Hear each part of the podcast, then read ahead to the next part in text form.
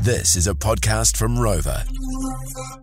This is the JJ and Flinny catch up. Subscribe now. More FM. I know you guys are going to tease me about this. I can tell because you're all in here. But um, We're all just so and I interested. say all of you as We're just the so producers. We're just so thrilled by how do you dry sheets. Yeah, well, you wouldn't even. When was the last time you used a clothes dryer or a washing machine, Flinny? I'll have you know, Oh. uh, cheeky pants. It Mm. was just two days ago. Uh, rubbish. No. Was your girlfriend out?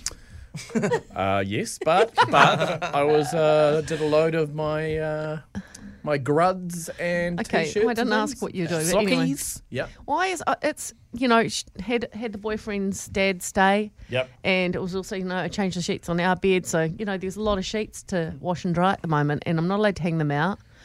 It's so annoying when you put like I even I even wash and dry them individually, which is probably a waste on the system. But because of this issue, and I'll put the dry. I mean, I won't wash them individually. I'll, I'll dry them. I'll put one sheet in the dryer because when you have two, they tangle up together. But you put one in the dryer, but it still tangles up into itself. Mm. Well, you might as well just put them both in then and save yourself some no, power. because th- th- then they tangle up worse. But it's just annoying, and you pull them. It takes twice as long because you have to shake it out, put it back in again, and keep doing that until they're dry. It's just why? How can you stop them from tangling up? I mean, what is this about?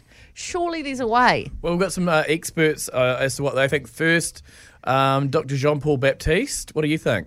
Hello, JJ. The answer is very simple.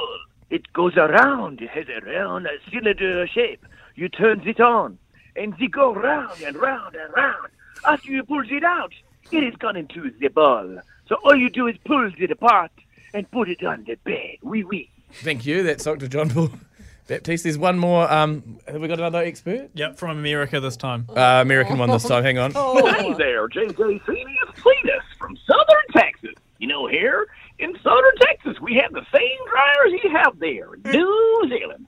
And the reason it goes into a ball shape is because it's round. It's round, Feeny. All right, the end. There we go. She looks really impressed. All I want to say is I'm having a really great day. you guys are just really helping add to it. You're welcome, mate. You are welcome. Thank you. JJ and Flinny.